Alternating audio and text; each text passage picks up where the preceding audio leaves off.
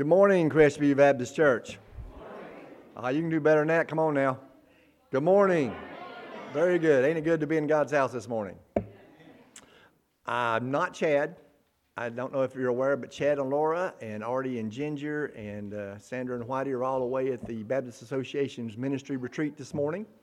So we're going to be doing it without them. I'm sure their hearts are with us. And uh, we've got a few announcements. Uh, this week, uh, we're having a WMU meeting at Pat Hammett's house at 6 o'clock this coming Thursday. Is that right, Thursday? Yes, okay. So if, if you have any questions, get ask Joy or Pat about how to get there. It's at 6 o'clock at Pat's house. Also, the same night, Thursday at 6, the Baptist men are going to meet here at the church to do some work. So if you can be here with that, to uh, you know, make sure you can see if you can participate in that. Also, next Sunday, we're having a chili cook-off at 5:30 to raise funds for the youth and children's camp. And if you want to cook some chili, just get with Pastor Chad this week when he'll be back.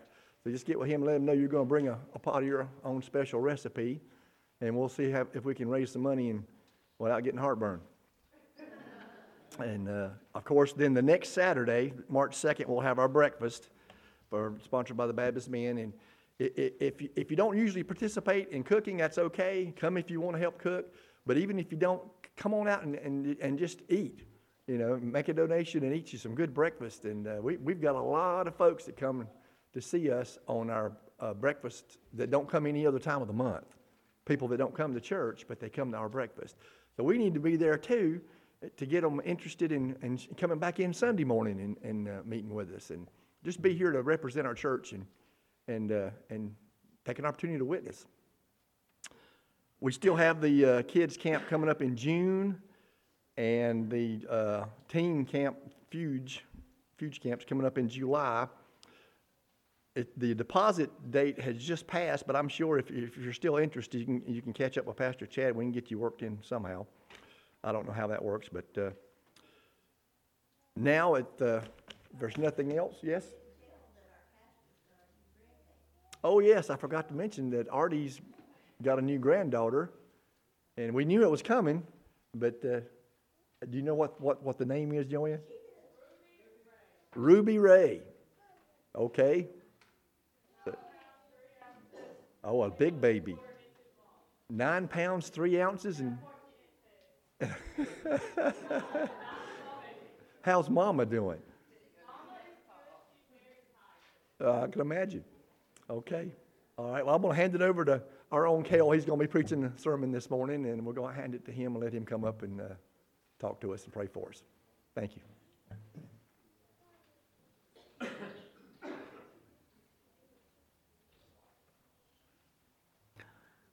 Good morning, Crestview. Let's uh, prepare our hearts this morning and um, go to the Lord, and we will pray. Everybody, bow your head this morning. Father God, we just uh, come to you this morning. Um, we're thankful, Lord, that uh, we can come into your house today, that we can uh, come and gather as a body of believers to come and celebrate you and your Son, Lord, and what you've done for each and every one of us by going to the cross, going on our behalf, so that we may have life through you. We know, Lord, that we all have different things that we bring in here today, um, different struggles, different battles that we're all facing. Um, and our homes and our jobs, wherever they may be. And we just pray, Lord, that you would uh, be with us today, that you would um, meet us where we are. Help us to have hearts that are willing, willing to yield to your Spirit today as you speak to us. Help us, Lord, to give ourselves to you, make ourselves vulnerable before you today, so that you can make us whole so that you can make us new as you desire to do. And we pray this in Christ's name. Amen.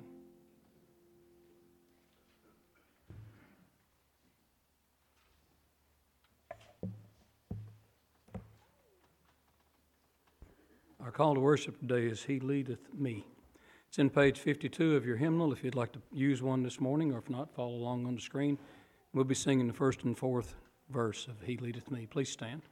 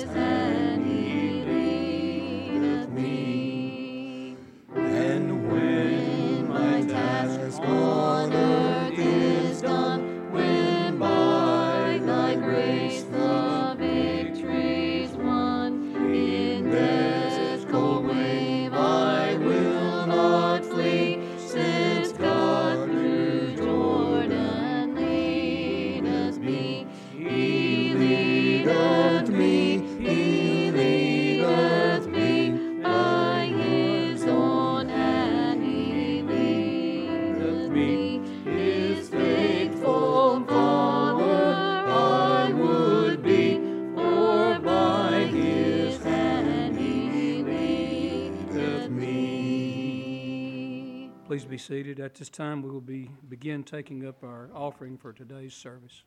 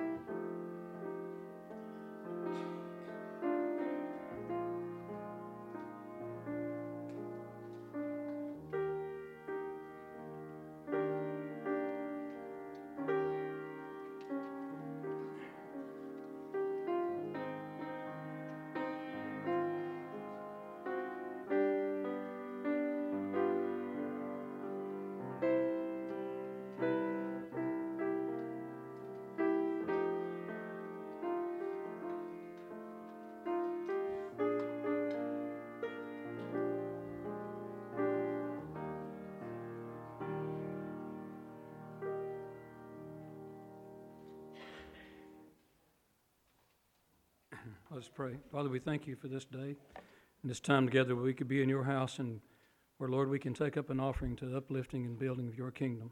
Bless this offering and use it in your will. These things I pray in your name.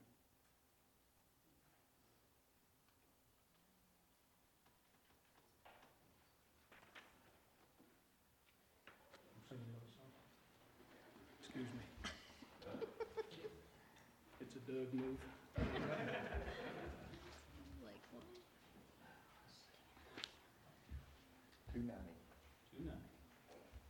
Name of the song we're going to do this morning is I Am Thine, O Lord. I'm a little bit nervous about a new song I'm doing this morning. It's, uh, but you'll hear it in just a few minutes, I believe. Just got ahead of myself. Page 290 in your hymnal, I Am Thine, O Lord. We're going to do the first and the fourth verses. Please stand.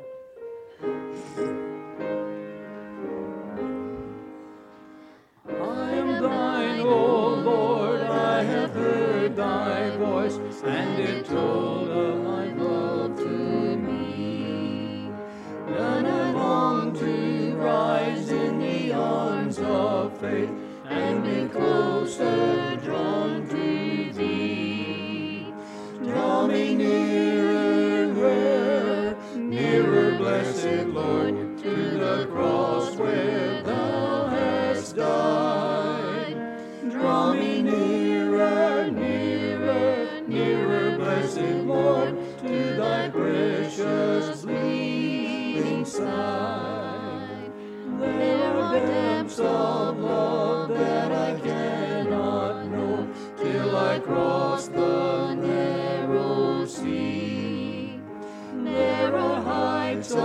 joy that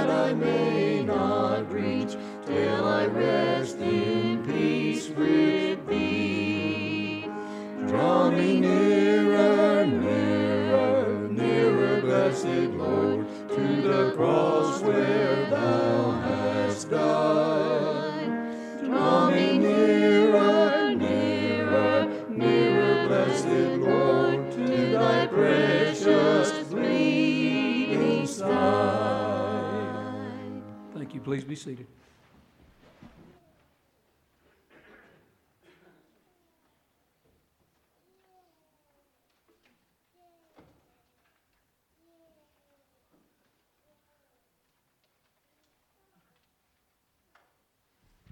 Maybe this time it'll be good. The uh, song is It's About the Cross. It's done by the Ball Brothers.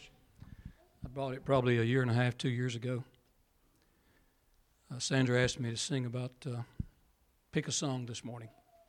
I'd probably a bunch of them that, I've done over the years, but uh, this one just seemed to be calling me today. And I hope you enjoy it, and I hope the Lord will.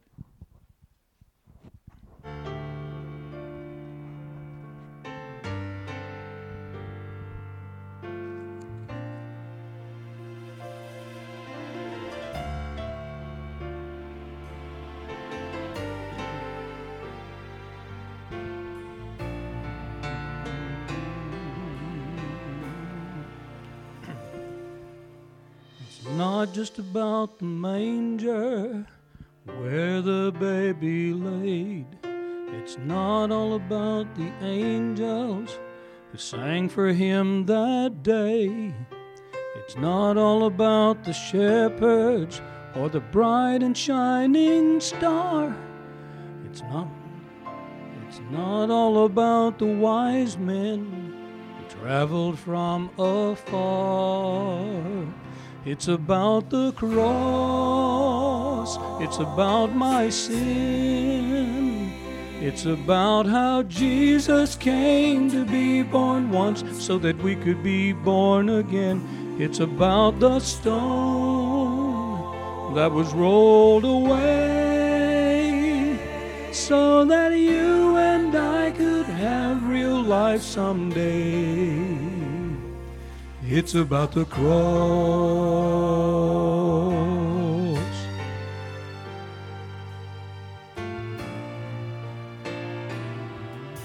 It's not just about the good things in this life I've done. It's not all about the treasures or the trophies that I've won.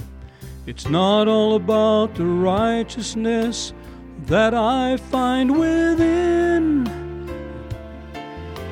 It's all about His precious blood that saved me from my sin.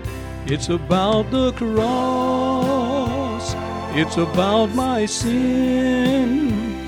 It's about how Jesus came to be born once so that we could be born again.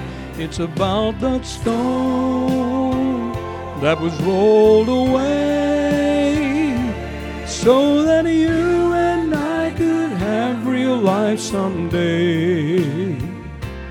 It's about the cross. The beginning of the story is wonderful and great, but it's the ending that can save you, and that's why we celebrate.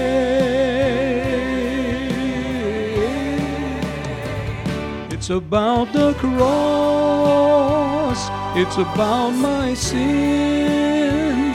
It's about how Jesus came to be born once so that we could be born again. It's about God's Son nailed to a tree. It's about how every drop of blood that flowed from Him when it should have been me. It's about the stone that was rolled away so that you and I could have real life someday. So that you and I could have real life someday. It's about the cross. It's about the cross. It's about the cross.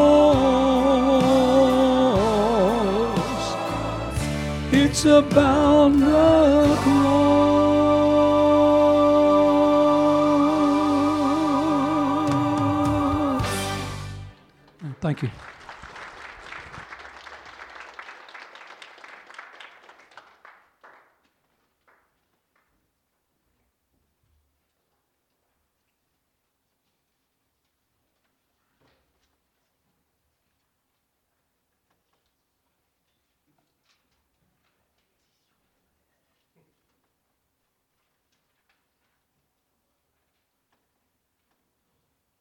Good morning.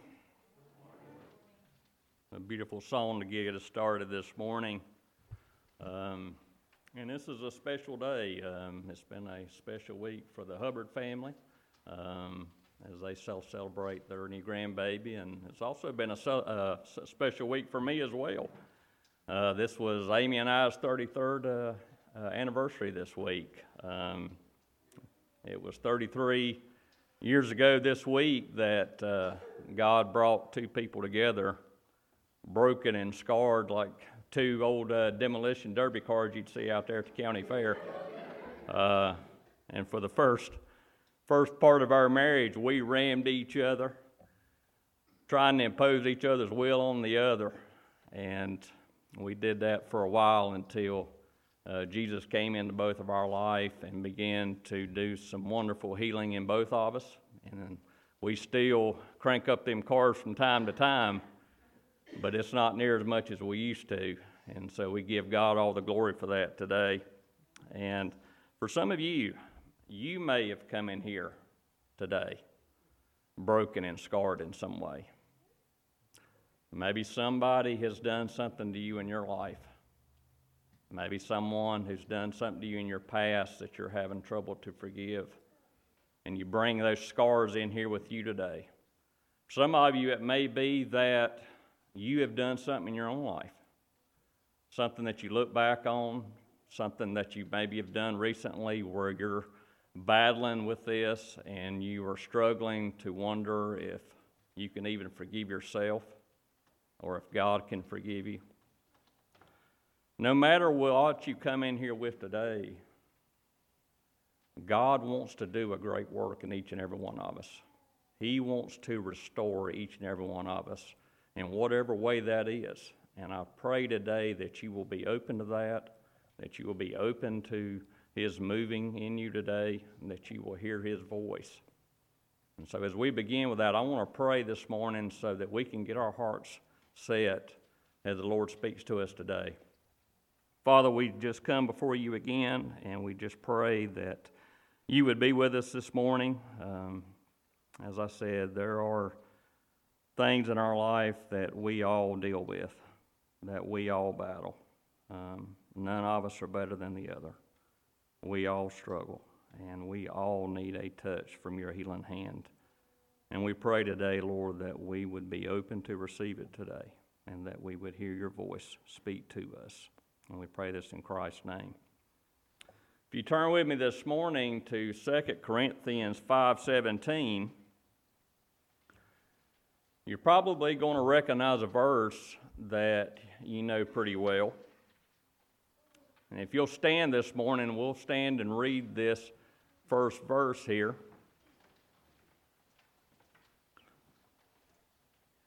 Therefore, if anyone is in Christ, he is a new creation. Old things have passed away. Behold, all things have become new. You may be seated. That's probably one of the most memorized verses in all of Scripture in the church. Most of you have probably heard that verse. Most of you are probably pretty familiar with it. Um, but yet, that verse has such an eternal impact on who we are. Um, it represents a new creation, a new birth, and that can happen whether you're seven, whether you're 17, or whether you're 70 years old.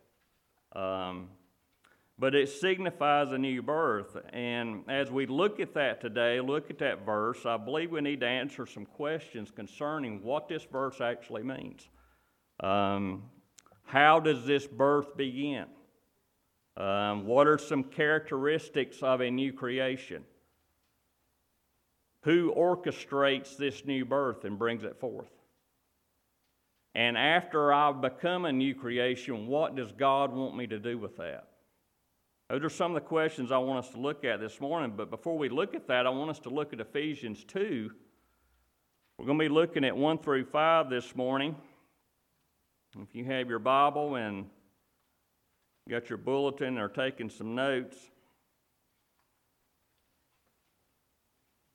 Ephesians 2 1 through 5.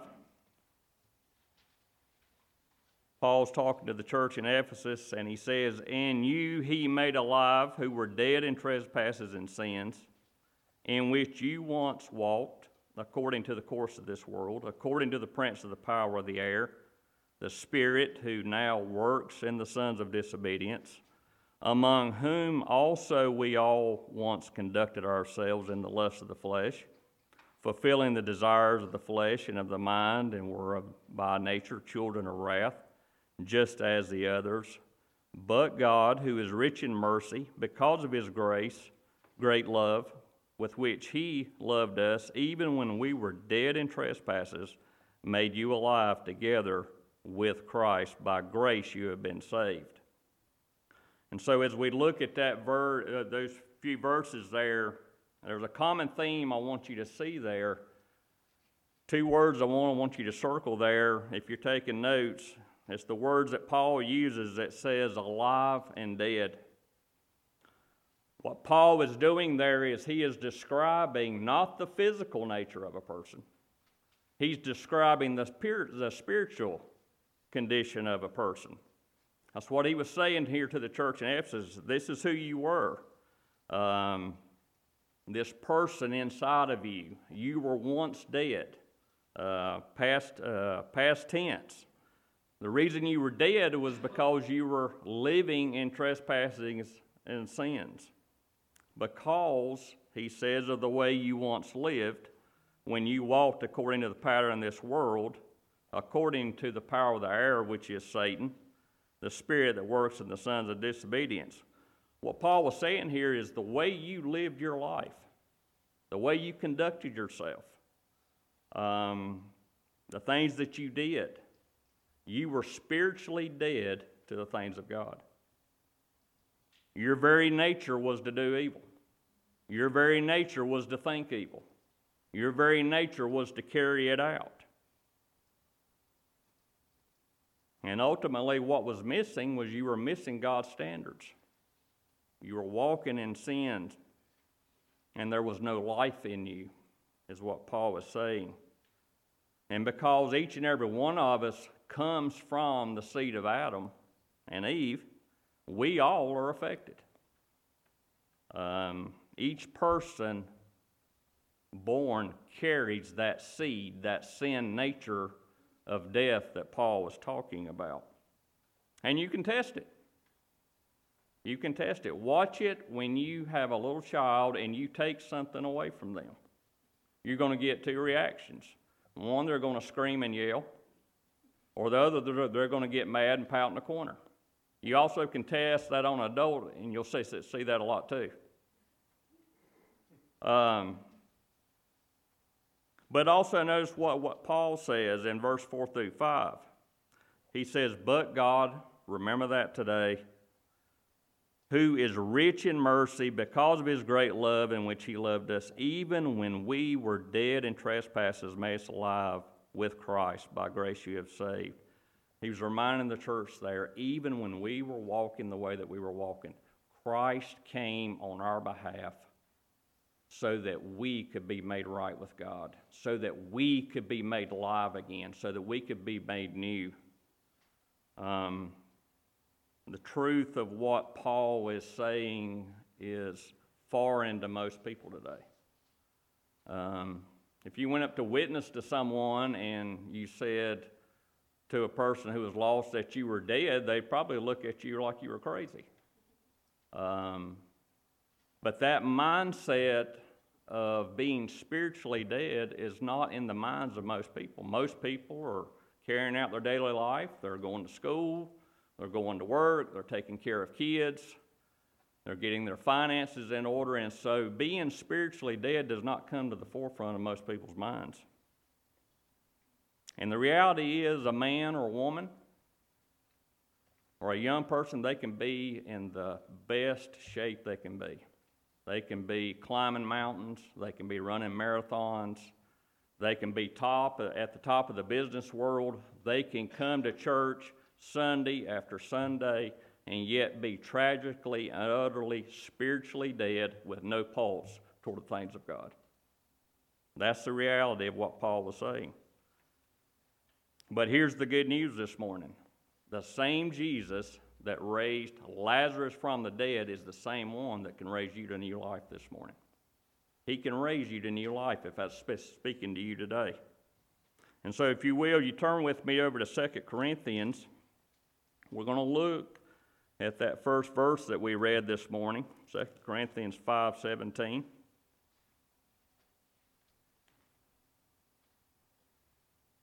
And we're going to camp out here for just a moment. I'm going to begin in 16 and 17. Therefore, from now on, we regard no one according to the flesh. Even though we have known Christ according to the flesh, yet now we know him thus no longer. Therefore, if anyone is in Christ, he is a new creation. Old things have passed away. Behold, all things have become new. I want to give you a little background on what was going on here in this context of this passage. Uh, what was happening here in the church in Corinth, Paul had founded this church in Corinth four years before he had uh, written, written this second letter. And at the time, what was going on, there was false teachers who had come into the church in Corinth. They were spreading slanderous lies about Paul, uh, saying that he couldn't be trusted. They were there uh, as false teachers to benefit themselves financially, to see, see what they could gain from it. And so they were trying to get Paul out of the way, out of the church. And so they were seeking to get people to fall for their lie that Paul couldn't be trusted, uh, that he couldn't be counted on. And any time that uh, somebody's trying to do the work of Christ, somebody's trying to grow the body, Satan is always going to put people in place to try to thwart that message. That's what was happening here. They were trying to thwart the message of the gospel. They were trying to thwart the message of this church growing in Christ. But there was something that set Paul apart from these false prophets that I want us to see, and that was that he had had an encounter with Christ on the Damascus Road. Paul had become a new creation, he was different. The fruits of his ministry proved he was different. That's what set him apart from these false prophets, that he was different. And if you look back at verse 16, I want us to see something here important. He says, Therefore, from now on, we regard no one according to the flesh. Even though we have known Christ according to the flesh, yet now we know him thus no longer. What Paul was saying was there was a time when you viewed people based only on their fleshly outside. You didn't look at their spiritual condition before you were changed. As a matter of fact, we didn't even look at Christ that way, is what Paul was saying. We didn't look at him as we do now. We looked at him as he was just a man. We didn't see him as any different. But now that we have been changed, oh, how we know him now. If you remember, it was Paul who formerly was Saul that was actually saying Jesus was a false prophet. And now it's come back on him. Isn't that funny how it works uh, sometimes? But that words there that he says, yet now we know him thus no longer, what Paul is meaning there is, and it applies to many people today, at one time we were referring to himself and those in the church, we only had, Paul was saying, was a head knowledge of Christ. Um, but now we have this heart knowledge of Him. We know Him. That word know means to intimately know Him. Um, you know, you, think about, we just watched the Super Bowl a couple weeks ago or a week ago, I can't even remember. But every one of us, we saw a lot of famous athletes we, we knew. You know, I knew who they were, um, I knew their names. But if I came up to them, they wouldn't know who Kel was. I knew that I know them only in name. And there's many people, I'm afraid, that are in the church today who know Christ only by either a manger scene, maybe a cross that is up pictured, or maybe even when Easter comes around. That's the depth of their knowledge of Christ. And so Paul reminds these believers here in verse 17, he says, Therefore, if anyone, when you think about anyone, that stretches across all boundaries. That stretches across all racial boundaries, all cultural boundaries, all ethnicities. That means anyone. He says, He is a new creation meaning they are different than they once were. One of Paul's favorite terms in his letters to the church he uses is in Christ, in Lord, in Him. He uses that like 164 times, so that means that is a big deal um, to be in Christ. And so when you think about it, what does it mean to be in Christ?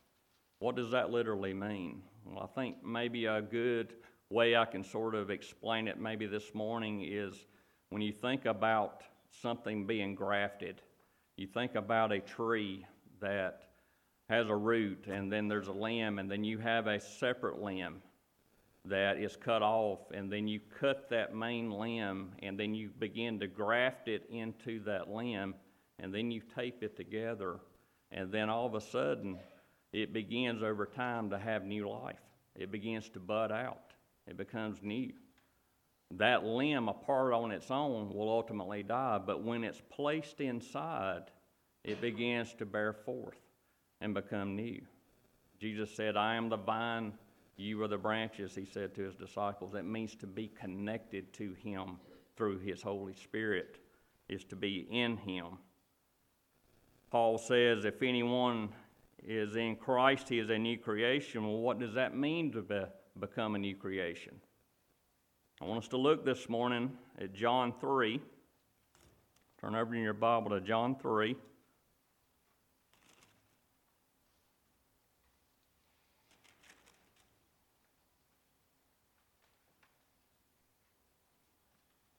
I'm going to read verses 1 through 3, 3 this morning.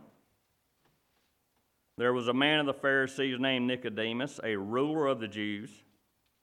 This man came to Jesus by night and said to him, Rabbi, we know that you are a teacher, come from God.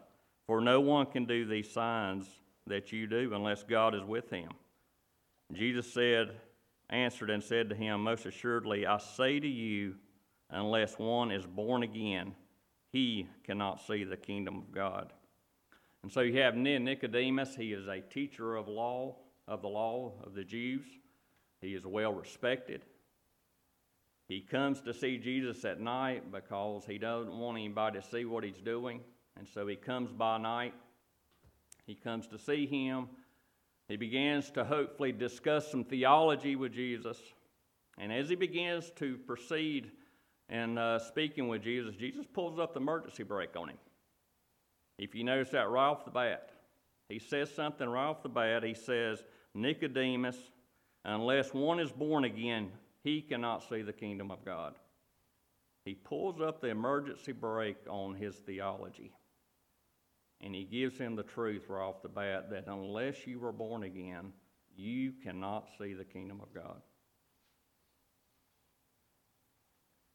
Nicodemus, being a teacher of the law, looked at the law as a way to be made right with God. That was the problem with many in the nation of Israel. They were looking to be made right with God by a relationship of no intimacy. It was a relationship in their mind of knowing a set of rules to try to live by. And so, what Jesus was saying to him, and Nicodemus, if you look down in verse 5 and 6, Jesus answered, Most surely I say to you, unless one is born of water and the Spirit, he cannot enter the kingdom of God. That which is born of the flesh is flesh, and that which is born of the Spirit is spirit.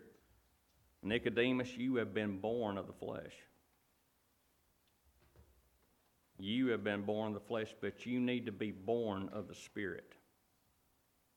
If you want to see the kingdom of God, you're going to have to be born of the Spirit.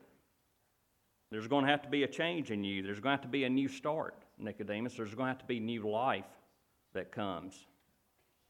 You must be born again. And I want you to think about that. If you're going to become a creation, you got to be dependent on somebody. For you, your two parents came together, and there, there you are. You were born.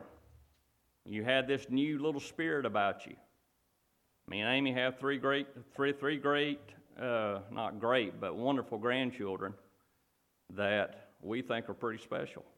And each one of them has a different spirit about them. But to become a new creation that Paul was talking about, what Jesus was saying to Nicodemus was to be born again. And then, Nicodemus, you must turn away from religion and find true religion in a relationship with me. That's what you need. You need me. You're looking for the answer. The answer is standing right before you.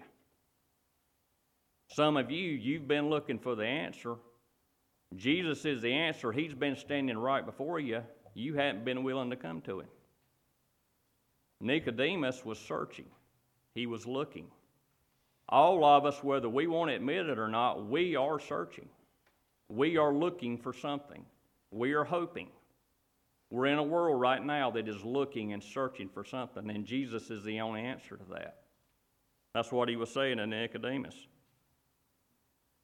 And when a person is willing, as Nicodemus, I believe, at some point was, as Scripture says, when a person is willing to surrender their life to Christ, they become a new creation. I want you to listen to Ezekiel 36 26. God says, I will give you a new heart, a new spirit, put a new spirit in you. I will remove from you a heart of, your heart of stone and give you a heart of flesh. What God says is when you surrender your life to my son, when you commit your life to Him, you know what I'm going to do? I'm going to give you a new spirit in you. I'm going to remove that heart of stone, that rebellious, that stubbornness that you have toward me, and I'm going to give you a new heart. I'm going to give you a heart that has a tenderness to you that you've never had before. A tenderness toward me that's willing to yield to me. That's what it means to become a new creation. And I want to ask you this morning is there anything that stands out about you that testifies that you are a new creation? Something different, something that people can see, something people that in your family can see, people on your job, people that are your friends. Can they see that you are a new creation? Because there should be some things that stand out about your life if you are truly born again. And I want to give you some of those characteristics this morning that would have represented Paul so that they would have known that he was a true apostle, and so that people will know that you are a true believer, and so that you'll know it for yourself. I'm going to give you some characteristics this morning of what that means. If you turn over to John this morning, uh, well, no, it'll be actually Luke 19. Turn over to Luke 19. I want to give you an example of a man that most of us remember. One of the first characteristics that should be a part of who you are as a new creation is a changing character your character should be different than what it was before. If you've been born again, you will have a difference in character from who you were. If you remember the story of Zacchaeus, you remember he was a little man. Uh, he was a chief tax collector. Um, don't know if because he was small in stature that he might have used some of his frustration, uh, maybe being small, I don't know to maybe uh, punish others, but what he often did was, since he was a chief tax collector, he extorted extra money from the Jews and enriched himself. That's the way he conducted his business. And one day, he knew Jesus was coming by, or he heard that he was coming by, and he made the effort to climb up to where Jesus could see him. If you remember that story, I'm sure you do from your Sunday school. And Jesus sees him, sees that he's searching and that he's looking. He says, ah, Zacchaeus, I must come to your house. And so he comes to Zacchaeus' house, and they have a conversation, and then we begin to see a change in character. I want you to look at what he says in verse 19, uh, I mean, chapter 19, verse 8. Then Zacchaeus stood and said to the Lord, Look, Lord, I give half my goods to the poor. And if I have taken anything from anyone by false accusation, I restore it fourfold. When you hear what he says here, I want you to think about his change of character. He was a man who had money, and now he says, I want to give half of it to the poor.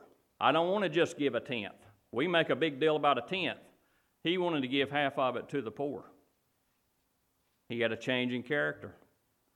He said, I want to pay back four times anybody that I've cheated. I want to pay them back. He had a change in character. When he got with the risen Christ, there became a change in who he was. He became a new creation. And Jesus said, Salvation has come to this home. And I want to ask you this morning again has there been a change in your character? You know, one of the things I did right after I got saved was go out and witness. But the next thing I did was I went to my mom's house and I apologized to her for the way I treated her as a teenager. That was one of the things I wanted to try to correct.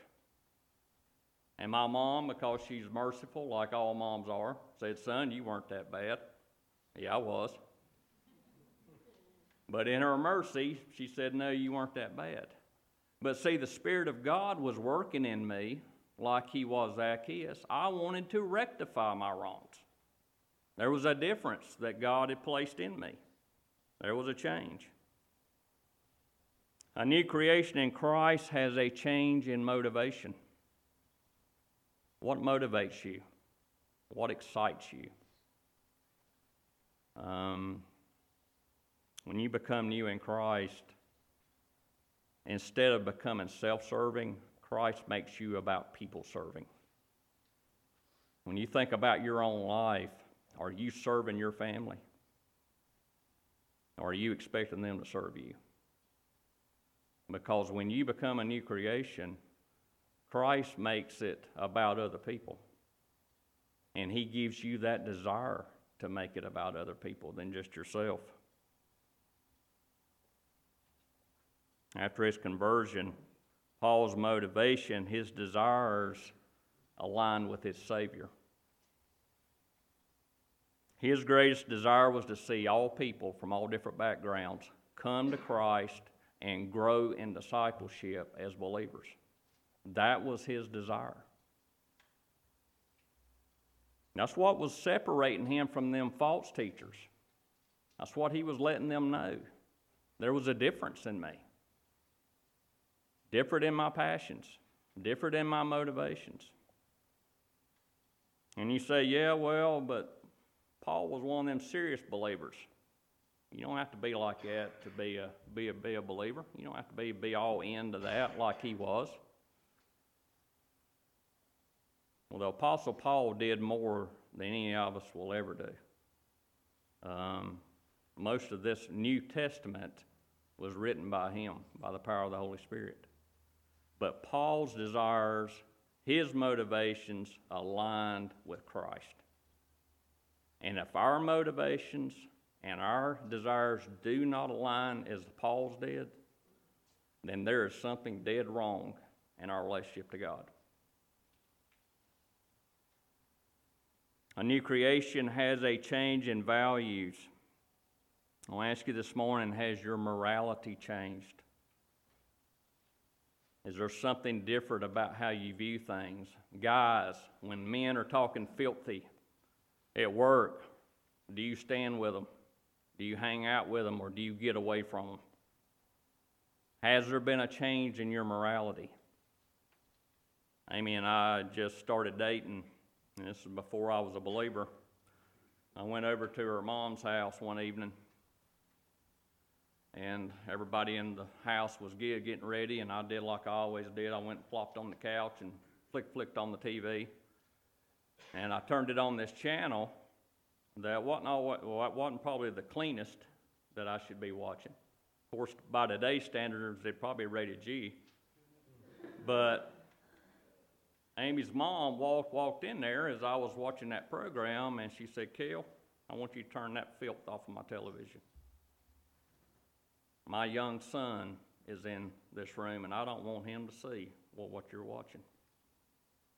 Well, when she said that, that offended me so bad because it was conviction on what I was doing. But, but she was right. Today, that young son of hers is a senior pastor. Today, her son in law is preaching to you. That's the power of making the right decision. David said in Psalm 101 3, I will set no wicked thing before my eyes. Does that apply to you this morning? Because what we put before our eyes, and let me tell you something, God's got a greater search engine than Google does. What we put before our eyes on a continual basis reveals a lot about where our spiritual condition is. It tells us a lot about where we are right now spiritually, what you are setting before your eyes. A new creation, if you'll turn to 1 John 4 7 through 8, we'll look at that verse this morning.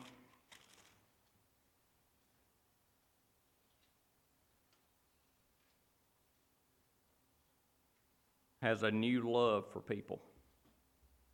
Beloved, let us love one another, for love is of God, and everyone who loves is born of God and knows God. He who does not love does not know God, for God is love. I want to ask you this morning do you love others above yourself? Because if you are a new creation, John says here, you will have a new love for other people a new love that you did not have before, a love that you wasn't able to do before, a genuine love, and the model of the kind of love that Christ had for us, the kind of love that died for us unconditionally. When we wanted nothing to do with Christ, when we had nothing to do with Him, period, He was dying on the cross. John is saying here if you're a new creation, you're going to have that kind of love. Not going to be perfect, not always going to be like you want it to be. But that will be the kind of desire that you'll have. You will love people not, not conditionally, but with more of an unconditional love.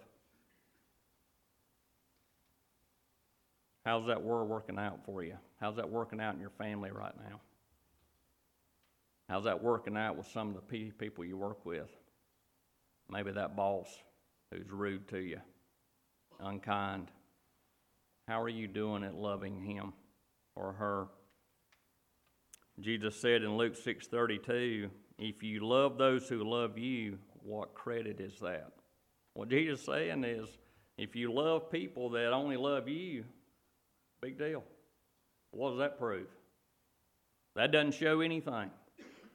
Even sinners are able to do that, even lost people. Even people who are spiritually dead that have no feeling toward God, they can love people. What is that that you're showing if that's the only way that you can love is if people are loving you back in the way that you want? One of the tests, one of the characteristics of a new creation is the ability to love the unlovable. How are you doing with that this morning? Another characteristic this morning I want us to uh, close with is this characteristic of being transformed. There was a family that moved from a remote area or that were visiting the big, big city uh, one day. And as they got to this big grand hotel, they just stood in amazement at what they saw. And as they went to the reception desk and they began to walk over the elevator, they had never even seen an elevator before, so they didn't even know how, how the thing worked. And so they're just standing there and they're looking at it. And then all of a sudden, this old older lady comes hobbling over to the elevator. She goes inside. About a minute later, it opens back up, and there's this beautiful, good looking woman that comes out. And the daddy starts tapping his son, staring at this woman, and he says, Son, go get your mother.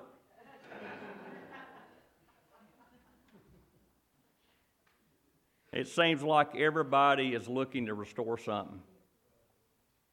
Everybody's looking to restore a house, everybody's looking to restore how we look. There's only one thing that can be restored that is being restored and that is the child of God who has been sanctified and is being sanctified by God Himself. That is the only restoration that truly lasts. Hebrews 2:11, if you look there this morning.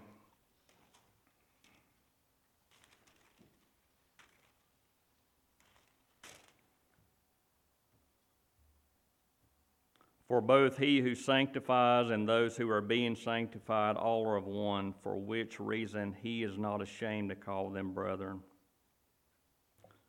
It is God, his Son, that makes you holy. Meaning, when you place your faith in him, he declares you as righteous. Not because of anything you've done, not anything because I've done, anything we've said. It is by him and him alone who sanctifies and makes you holy. You become righteous because of Christ when you become a new creation. And none of us are going to be made this perfect this side of heaven. Um, no matter how much we would like to be, no matter how much we would like for areas of our life to drift away that hinder us, none of us will be made perfect this side of heaven. But if you're a new creation in God, He is transforming you into the image of His Son. What He is doing is He's pruning away those things in your life that do not match up with the character and traits of a true believer. And at the same time, what He is doing is He is shaping those things in your life to make you more into the image of His Son. He is sanctifying you.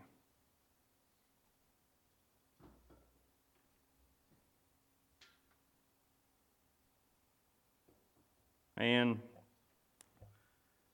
you should be able to look back. You ought to be able to look, look, look, back to this and say, there's areas of my life where I'm not struggling with that same sin anymore. There's areas of my life where I'm getting set free. If you can't look at your life and see where God has delivered you, then there's something wrong that you need to deal with. Because that's what God does. He makes you holy and sanctifies you. And He begins that work in you to make you into the image of His Son. And so, as you hear these things today about characteristics of what a new creation is, there certainly isn't all of them. Um, you should have a desire for God's Word, there, there should be a hunger there. But as you listen to these characteristics this morning, if you begin to think, well, this do not line up with who I am, or you begin to pause, there's two things at play here. One is you've never truly surrendered your life to Christ, and that change has begun. Or well, the other is you've grown cold in your walk with the Lord, and you are no longer walking like you once were. There's two things happening if this is not evident in your life today. Going back to 2 Corinthians 5:17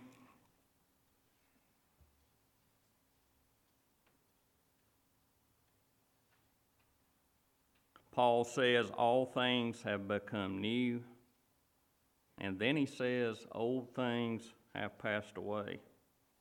Those old things means that sin no longer has power over you. It no longer has dominion, control over you like it once did.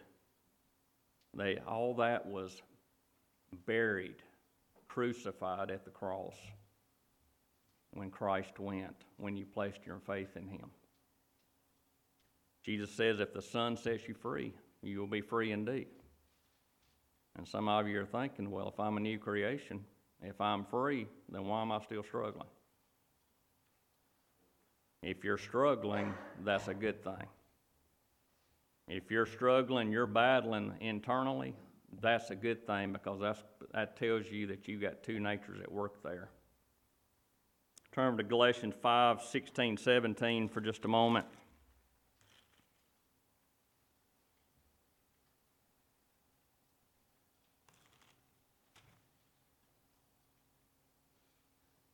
Paul says, I say then, walk in the Spirit, and you shall not fulfill the lust of the flesh.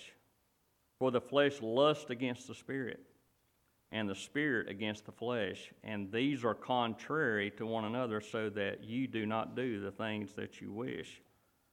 And so, what Paul is saying essentially for you and I today is before Christ, you had one nature your sinful nature.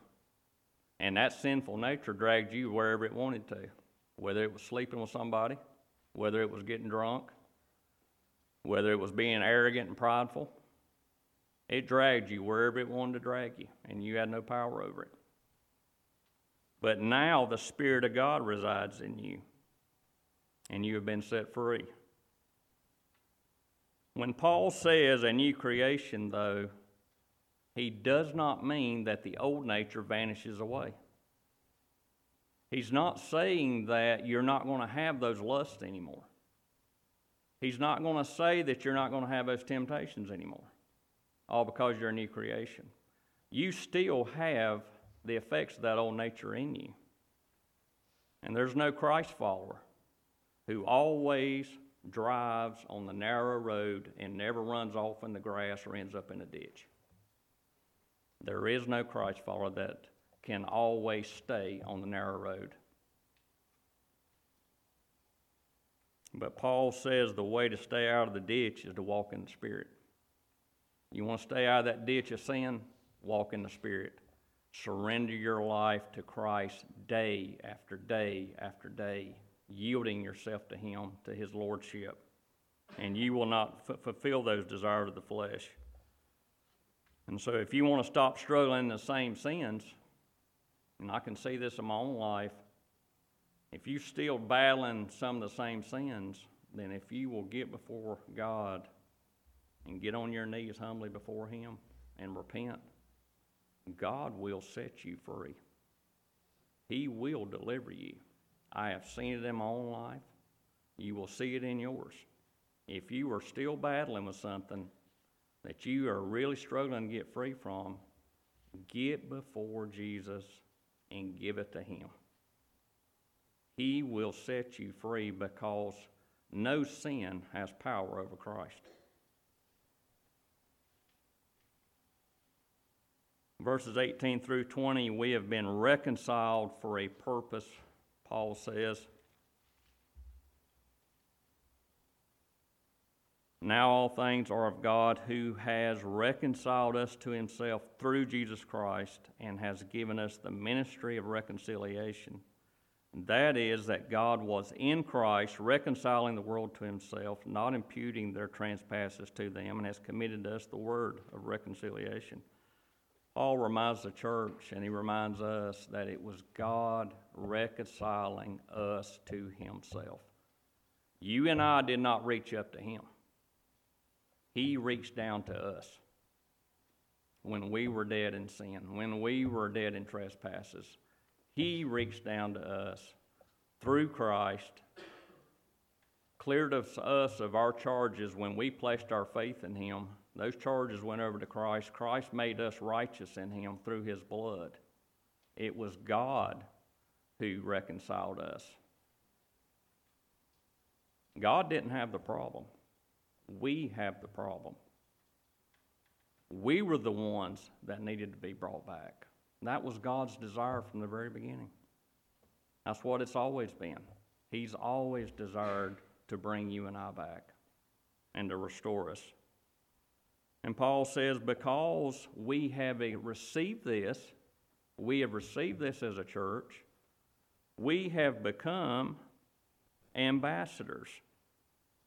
Paul said his mission was to plead with others to be reconciled back to God. That was his desire. That should be our desire.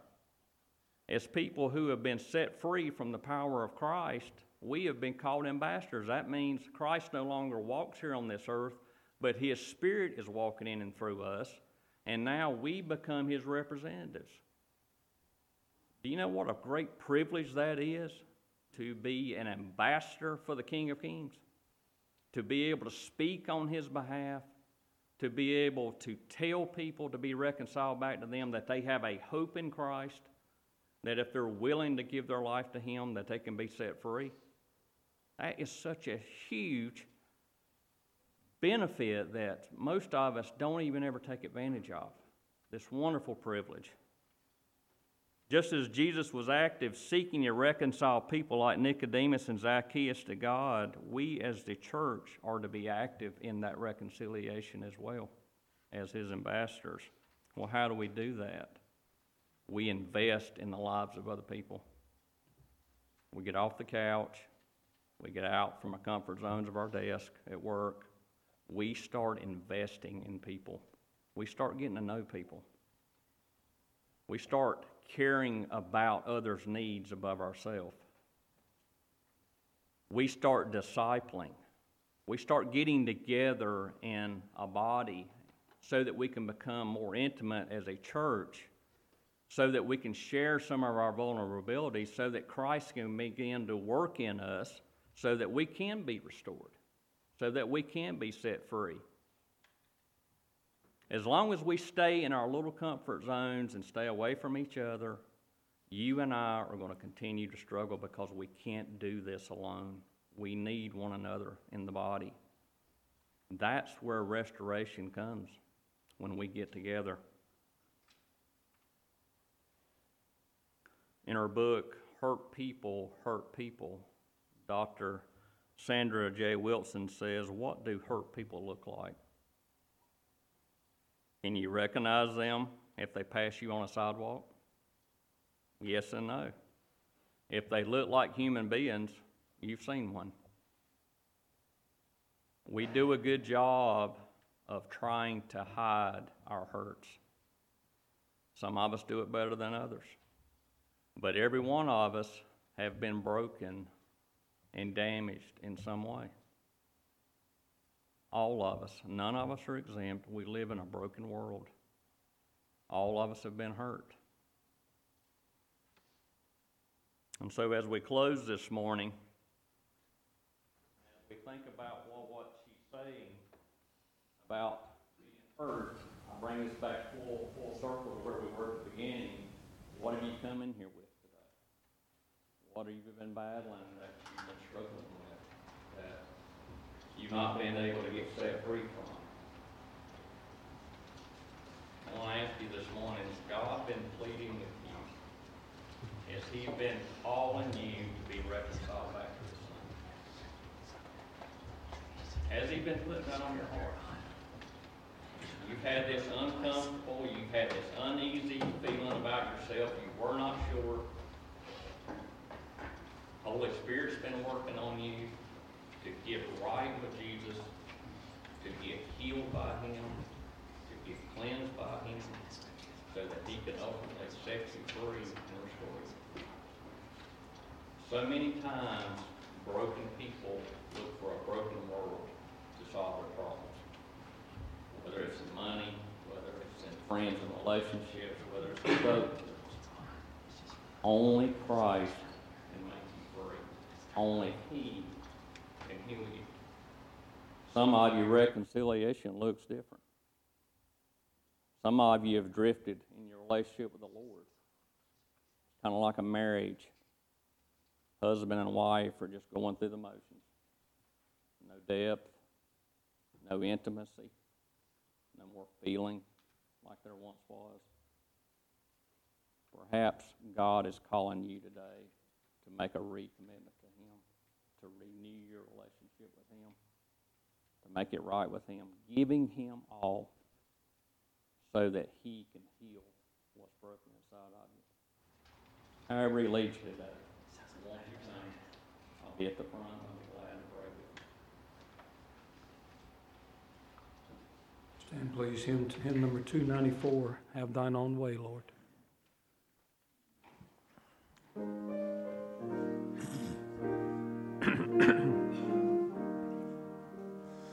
Have thine own way, Lord, have thine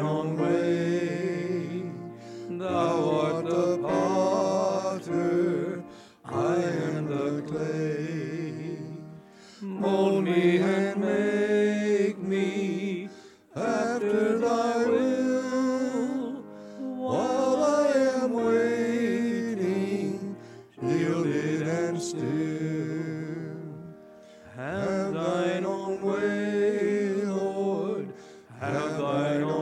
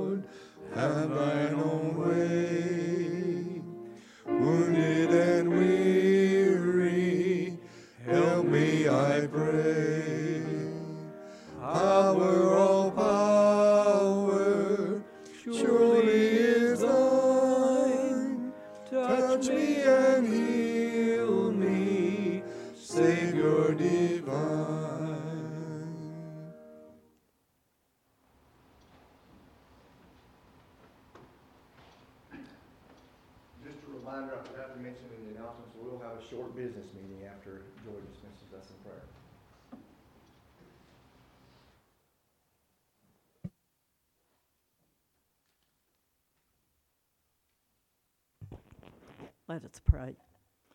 Dear Heavenly Father, thank you for the sermon we've heard today and the thoughts on reconciliation with you, God. We're just so thankful for you and for you being there for us and for um, the sacrifice that you made for each one of us to be able to come to you, God. We just asked you to be with us as we go to the business meeting shortly. And I especially asked you for my friend Laura Ledford as she has surgery this week on her back. And God, just be with her and uh, let her feel your touch during all that she's going to go through. We just asked you to be with each and every one of us and be with us as we go through this business meeting. In your name we asked. Amen.